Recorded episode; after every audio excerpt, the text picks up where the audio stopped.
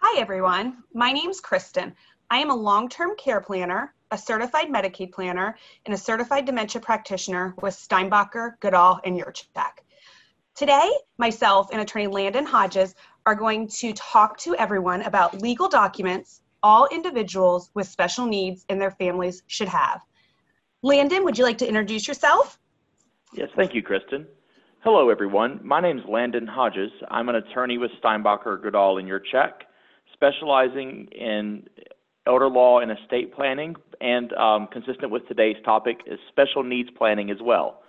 And I think one thing that you'll see throughout today's discussion is that there is a lot of overlap in these subjects that um, we want to make sure that you're aware of as you plan for the second half of life and for um, planning for a loved one with special needs down the road. Thanks, Landon. Um, I'm really excited to talk about this. Uh, a lot of times, our seminars focus on the second half of life and what happens if you need skilled nursing home care or in home care. A lot of times, overlooked is the disability planning. So, benefits such as Social Security, um, supplemental Social Security income, Social Security disability income, and the Medicare, Medicaid that go along with that. So, today we're going to briefly talk through some of those options, just so you know that while we specialize in the elder law, we also focus in, on special needs planning, and we're here to help you. So we're going to jump right in. I'm going to start off talking about the different type of benefits, and then Landon's going to jump in. He's going to talk about really essential legal documents that everybody needs to have in place, talk about the types of trust that are necessary for special needs planning and when we need to put those into place. And then also talk about the ABLE Act, which we always get a lot of questions about. so Absolutely. the first so the first benefits I want to talk about really are dealing with social security benefits. So there's a couple different type of benefits through social security and it's so easy to get them confused, but they are so different. So, Social Security, most of the time, individuals receive a Social Security benefit once they hit retirement age, and that's a monthly benefit that you receive for the rest of your life. But what Landon and I are going to focus on today is the Social Security disability income and the supplemental security income.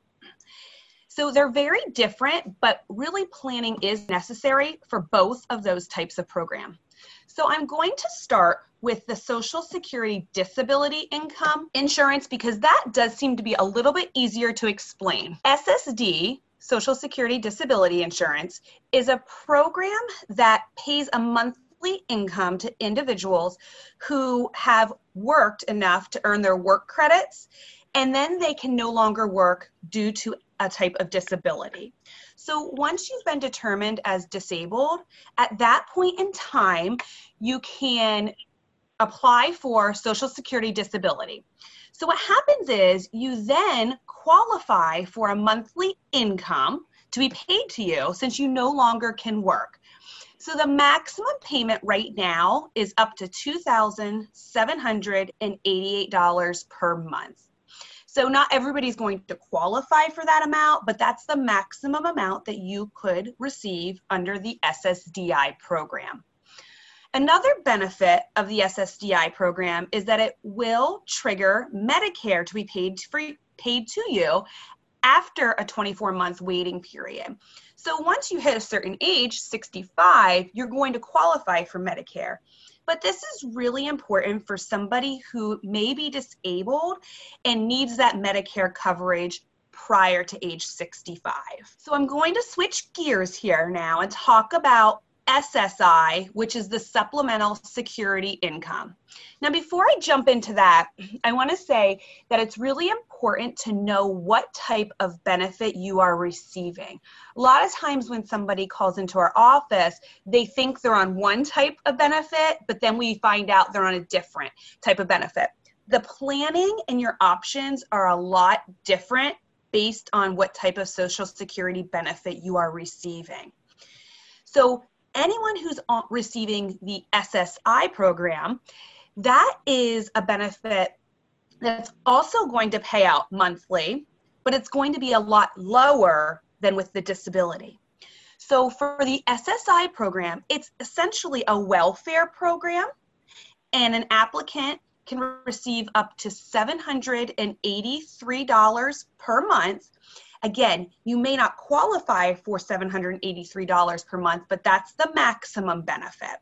Now, the more important issue here and why most people actually qualify for the SSI program is so they can receive Medicaid. And we're going to talk about Medicaid in a few minutes and why that's so important. So, with the SSI benefit, if you qualify for that and receive up to $783 a month, then that is going to go towards things such as food and shelter. So there's specific things that you can and cannot use to when you qualify for the SSI program. Um, and that's something that we could talk everybody through because it's really specific on your situation and the guidelines are very strict as i know landon's going to talk about here in a little bit so for I, I do want to switch gears then and talk a little bit about medicaid because that keeps coming up so medicaid is a huge benefit with for anyone who is disabled or receiving any type of public benefits. There are so many different forms of Medicaid. We deal with Medicaid for individuals who are receiving long term care in a nursing home, Medicaid for individuals who are receiving in home care, in um, individuals who are under the age of 21 that may need special services. There's, you know, autism programs. There's all sorts of different types of Medicaid options. But today, when we're looking at the special needs planning piece of this, a lot of time Medicaid's fitting in more for a health insurance program. So Medicaid's going to help pay for any type of health care needs that someone may need. So that's a huge benefit, especially when we're considering the individuals that we are going to be working with during the special needs planning process because most likely there's some sort of underlying health condition. And if we don't have health insurance, that's a huge burden on that individual and their family. So our goal is always going to make sure that we're qualifying for the appropriate program, making sure that Medicaid is going to help pay with that. So Medicaid will pay for all health care um, expenses, doctor's visits, prescriptions, hospitalizations, things like that. So it's a great benefit. I want to just touch very briefly on Medicare. A lot of times, Medicare is kind of like Medicare and Medicaid are like SSI and SSDI. It's, they're very often confused with each other because they're all named so similar. So, Medicare, that is an insurance that somebody who reaches age 65 receives. Individuals receiving SSDI, as we discussed earlier, and then other individuals under the age of 65 with certain disabilities. So that is a federal health insurance program also. Most of us are familiar with that in some respect. Biggest thing right now, I just want to make sure that we know that Medicare and Medicaid are two very different programs and come into play at two very different times. One other Medicaid program I want to touch on today is called the MAWD program. It's the Medical Assistance for Workers with Disabilities program. This is a really, really great program. Um, it's probably one of my favorite Medicaid programs because what it does, it's encouraging individuals who may have a disability to work if they're able, a limited amount of hours, but still qualify for Medicaid, for medical assistance to help pay for health care costs. So, most of the time, if you're working, you're not going to qualify for the medical assistance health insurance. So, this program, along with some stipulations, encourages individuals to actually work because it's great for our quality of life to get out of our house, to, um, you know, do something good for ourselves, self fulfilling, but also be able to not worry at the end of the day that even though we're working, that we aren't going to be able to afford our health insurance coverage. So that is a wonderful program. There's income and asset thresholds, how many hours you can work, but that's something if you're curious about, have some questions, certainly reach out to us at any point in time. We can help you walk through that program. So I'm going to switch gears now I'm going to let Landon jump in, talk to us. Um, I think we're going to start off, Landon, with those essential estate planning documents. Absolutely. But um, before we do, Kristen, I think one question that pops up a lot when I'm advising with clients is a situation in which a person might qualify for both SSDI and SSI. Um, do you have any particular or, or typical advice that you give people who might be eligible for both? That's a tricky question because we don't see a lot of individuals who actually qualify for both. Um, but if if they would qualify for both, we'd really have to sit down and look at the whole situation and figure out which benefit makes the more sense. It really depends on if the income if they need the income a little bit more and maybe they have another health insurance plan or a spouse has a health insurance plan so in that situation, we'd probably say the SSD would be a little bit of a better program. But if we're talking about a situation where health insurance is the main goal and the, the bigger um, need, then the SSI, in my opinion, would be a better um, option at that time. That's a great question. Thank you, Kristen. And, and I think what's important to take from that is that um, if you try to go into these types of programs by yourself, it can get a little bit overwhelming. But we're here, and um, just know that you're certainly not forced to do this by yourself. And um, Kristen can can save a lot of time and hassle in, in cutting through uh, all of the obstacles that might be put before you if you try to go at it by yourself. So thank you so much, Kristen. Yeah, no problem, Landon. I think that I I'm glad that you brought that up actually um, because you're right. We, we at our office don't do any type of cookie cutter planning. Every plan is tailored to your needs.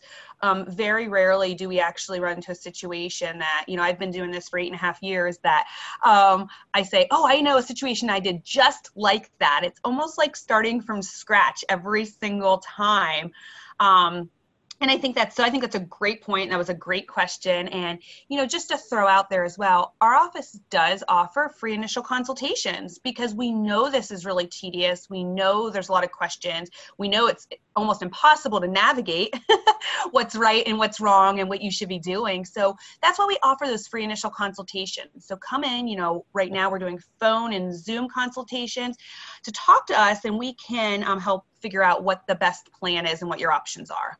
Absolutely, and, thank thank you so much for that overview, Kristen. Um, so what I want to touch base on today is considerations from an estate planning and legal point of view that you might want to keep in mind if if you have a loved one or are taking care of someone with special needs. So my discussion today is going to center around three special considerations to keep in mind um, as as you're setting up your your estate plan or the estate plan for a person with special needs. First is estate planning documents. Second is decision makers. And third is what happens if a person with special needs receives a lump sum of money, such as an inheritance or a, um, a payout from an insurance policy. So, first, I'm going to start with possibly the most important of them is the estate planning documents. And this applies to both maybe you as the caregiver or parent of a person with special needs and to the to the extent that they are able, the person with special needs themselves. Um, and when I say estate planning documents, the most basic ones I'm talking about are powers of attorney. Powers of attorney are documents that I, I tell clients in my office all the time. If you don't have them when you come in, there's no chance that you'll leave my office without me recommending strongly that you have them in place. At the most general level, a power of attorney is your ability to appoint someone referred to as an agent who would be able to make financial or medical decisions on your behalf in the event that you were not able to. And the way our office splits these up is in four different documents. There's a financial power of attorney, which of course deals with finances, and think of this as assets in the most general in the most general way you can think of it. So your financial power of attorney would be a person that you could trust to be able to handle your finances in the event that you are not able to um, take control of those things. From a special needs planning consideration, a financial power of attorney is very important because as long as a person is able to understand and execute a legal document, having a financial power of attorney in place allows a person to have a point of contact appointed who could talk to banks or the Social Security Administration or any any other entity or person to deal with your finances. And the importance of going ahead and, and planning for this ahead of time is that as long as a person's able to sign legal documents, a, a good financial power of attorney is instrumental in ensuring that that you never have to go through a court appointed guardianship in order to have a decision maker for a person with special needs. And I will be discussing this difference a little bit more in detail when I get to the decision makers, but I certainly do not want to short um, on the powers of attorney. So, financial power of attorney, some people like to think that, well, it's not necessary unless you have a, a great deal of assets to manage.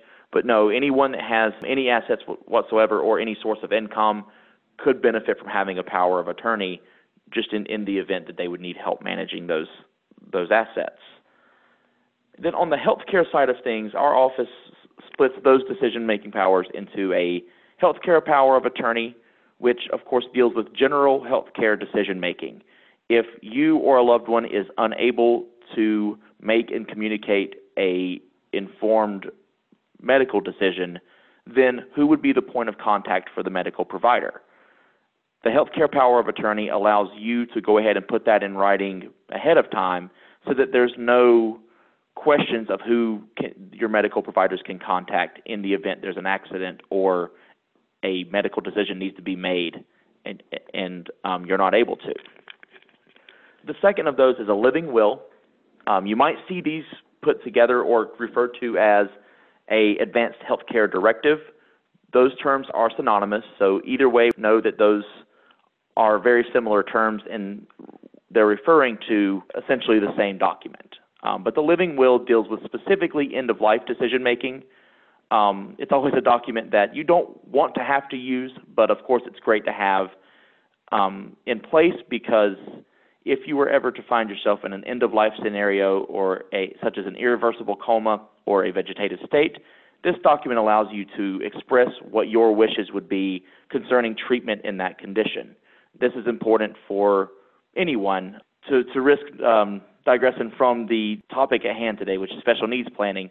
Know that these apply to everyone, regardless of, of, of capabilities. But then the final one I, I wanted to touch on today as well is the mental health power of attorney. This one is more rare. You don't see it as much, but it is very treatment specific, and it ensures that agents have a say in things such as um, treatment for mental health diagnoses or for placement into a inpatient um, psychiatric hospital or something like that. This document is instrumental in ensuring that an agent is involved in all of these decisions when, if, when and if they are ever needed to be made.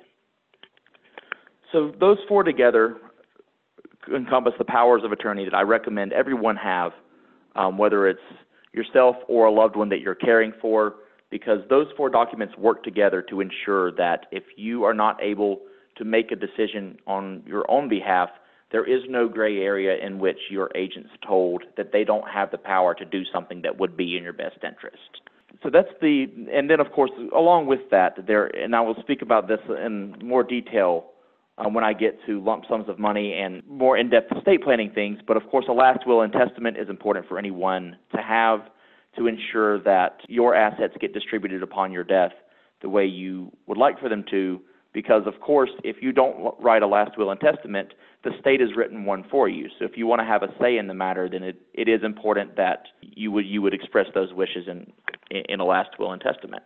So, I mentioned earlier that one of the important reasons to consider a, a financial power of attorney, especially, but it's also true on the healthcare side, is that in the absence of a, fin- of a power of attorney, if a person loses the capacity to make and communicate decisions for themselves, the only other option at that point, in order to have a decision maker in place, is a court appointed guardianship. So that's why it's important as to the step, as to the, the second main point I wanted to talk about, is if you're dealing with a loved one with, with special needs, you need to ask yourself who is that point of contact and who are the decision makers for this person if they ever need help. Um, because if, if that's not thought about beforehand, guardianship is a court process in which the court declares a person incapacitated. and appoints a guardian to act on their behalf. Um, all of this can be accomplished with a good power of attorney, but once a person gets declared incapacitated, they lose a great deal of legal rights and are under the um, monitoring of the courts. And of course, as with any court process, it's a lot more timely and costly to complete than it would be to, to simply consult with an attorney and sign a, a power of attorney. But since the purpose of this call is proactive planning, I don't want to go too deep into the process of guardianships. Just know that one of the important reasons to have a power of attorney in place is to prevent the need of a guardianship in the future. Because if you think you're going to save a little bit of money now by not doing powers of attorney, you may be in for a very unpleasant surprise if that person ever has um, an emergency and needs a decision maker appointed and they're not able to do it um, themselves. All right, so I'm going to skip ahead to the third topic I wanted to talk about, which is what happens if a person with special needs receives a lump sum of money. Um, easiest example of this is say you have a a minor or a young adult with special needs whose grandparents, um, as well intentioned as it may have been, left an inheritance to them in their will when they pass away. As Kristen discussed, there are some benefits, namely SSI and Medicaid, that have asset limits. And, and using Medicaid as an example, that's an, typically an $8,000 limit. Um, now, of course, that varies depending on income, but with that $8,000 limit, if somebody were to leave this person, say, $20,000 in their will, that's a great gesture and that's, that's a good amount of cash. But at the same time, especially for a minor or a young adult, that's not enough money to sustain you for a lifetime. But it is certainly enough money to get you kicked off of your benefits. So, what would you do? And that's where trusts come involved. The, the type of trust that's specific for this area of law is referred to by our office as a supplemental needs trust, but you might also see it called a special needs trust. Um, those terms are synonymous. It's just a matter of um, semantics in, between the two, but a supplemental or a special needs trust. The function of a trust like this is to ensure that assets can be set aside and held by the trustee of the trust and managed for the benefit of the beneficiary, which in this case would be the person with special needs. Now, within special needs trusts, there are three different types. They all achieve the same function in that assets in that trust are not countable towards your asset limits for, for benefits, but they do have different provisions in how they work. So the first and and what I would recommend as the best is a general um, special needs trust or what might be referred to as a third party special needs trust. This is one that would be important for that grandparent in my last example that's going that wants to leave $20,000 to a grandchild with special needs.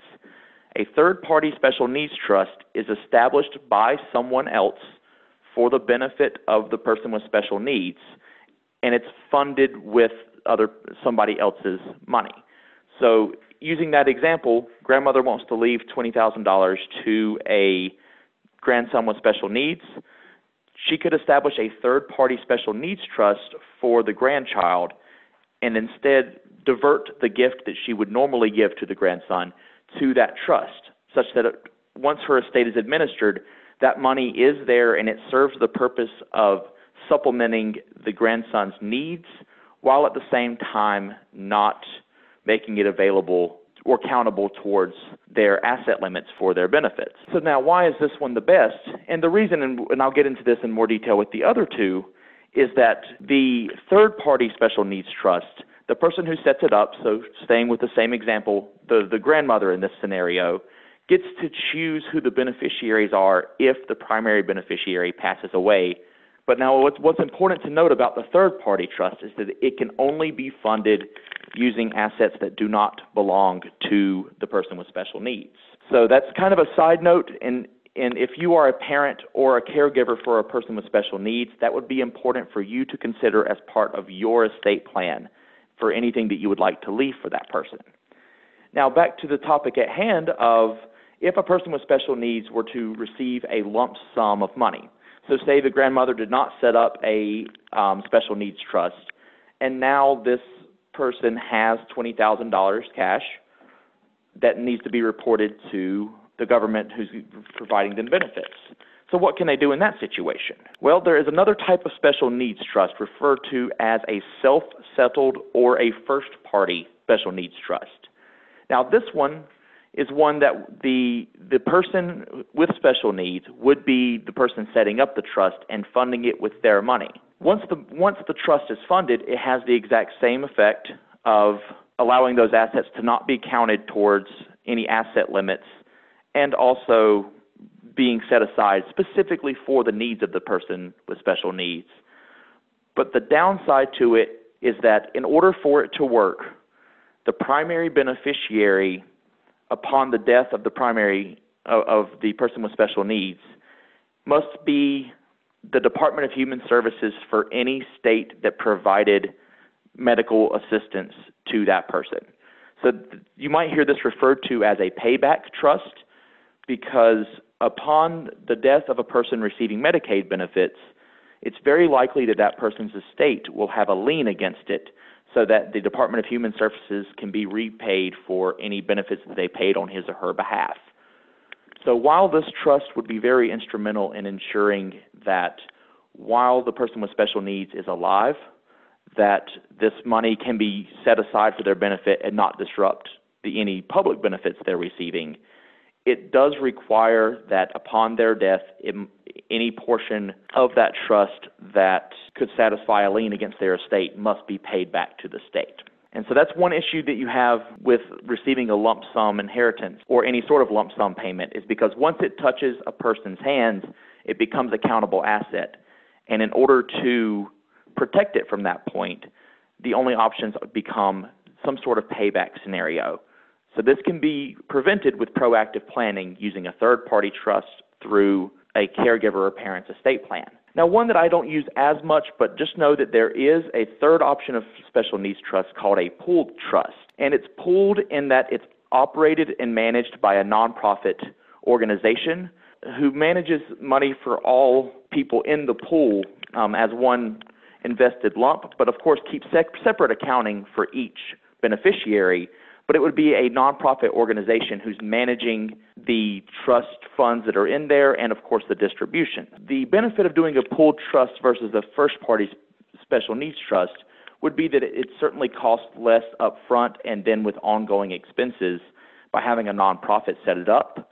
But there is a, a, a separation in that you can't have a family member, for example, be the trustee but there are also payback provisions on that as well. So unfortunately, you're not getting any sort of um, avoidance of the payback because once it touches a person's hands, there there is no way to avoid a payback eventually. But a pooled trust for smaller amounts of money. So in my twenty thousand dollars example, a pooled trust might be a good option because the cost of setting everything up and getting it established would be much lower. Now, there is another option that might work for smaller amounts of money, which is called the Pennsylvania ABLE account. Before I move on to ABLE accounts, Kristen, do you have anything that you would like to add about trusts or any questions that pop up for you that, that you think would be worth addressing? No, Landon, you did such a thorough, thorough job there. I, I don't think you left very much untouched. Well, it, the thoroughness can be a blessing and a burden. I certainly hope I've kept my audience at this point. Uh, yeah, but I, I can't I see your I can't see your faces, so we'll, we'll assume that you're still listening. Um, no, I think the biggest thing, and, you stressed this, was don't wait until it's too late. Essentially, you know, a lot of times people wait until you know after they receive the lump sum or after their benefits are already in jeopardy. And then you know there's there's only so much we can do so quickly. And we do everything in our power. And we know how to navigate all this. But if you wait too long it just hurts you at the end. So the sooner you guys are you know everybody's aware of what the options are and and what they need to do the better job we can do to help absolutely yep Pro- proactive planning makes everything easier down the road Sure does. So the last thing I wanted to touch base on, and this is still on the topic of what happens if you receive a lump sum of money, because this is relatively new. I believe it was 2018, if I'm not mistaken, but it's been with, within the last few years. Pennsylvania passed a law um, known as the ABLE Act, and that's A-B-L-E. And what that is is it's an account established by the state, and the, the website to do that, while I'm thinking about it, is www.paable.gov. It's maintained by the Commonwealth of Pennsylvania and it allows you to set up an account referred to as an able account that would similarly to a trust assets in there would not be countable towards any of your asset limits for benefits now the downside to that is that once a ABLE account is established for a person you can only contribute a maximum of $15,000 per year into that account. Now, these are tax deferred contributions similar to a 529 college savings plan, if you're familiar with that. But each beneficiary is only able to have one ABLE account for themselves, and it's a maximum of $15,000 contributed into it from any source. So, for example, each of a child's grandparents could not each put $15,000 into the account in one year, but a total of $15,000. Now, one benefit of an ABLE account is that there's not much administration or cost in setting it up. And also, distributions from an ABLE account can be used for things that might be limited from a trust, such as food and housing. And now, with ABLE accounts, if you have specific questions, please feel free to contact our office. But just know that these are not exclusive topics. A beneficiary can have a trust and an ABLE account, and there might be some reasons to set up both. But with ABLE accounts being relatively new in the state, it's a good resource to be aware of as you start thinking about planning for what's ahead, whether you are a person with special needs or caring for a person with special needs. This is a good resource that's out there, and we'd be glad to um, discuss any options that you have as far as making these plans. And I, will certainly give Kristen an opportunity to, to uh, add anything else that she has, but I wanted to wrap up by just saying that at the law firm Steinbacher, Goodall, and Yurchak, we have offices in State College and Williamsport. We serve clients all around the region, and we do offer, as Kristen mentioned earlier, free initial consultations. So if you have questions but don't know exactly which direction you're wanting to take it yet, give us a call. We'd be glad to have that conversation and see what we'd be able to do for you. We are open during the COVID 19 pandemic right now, ex- exercising all reasonable precautions to ensure that the safety of our clients. So these initial consultations are most likely going to be done via Zoom or on the telephone, but our teams are working and we're working to ensure that things move forward in a reasonable manner and that you receive the quality of service that our clients are typically accustomed to. Landon, I think that's fantastic. Um, I think that's a great way to end this session. And we look forward to hearing from anybody who could use our services. And we're happy and here to help everybody out.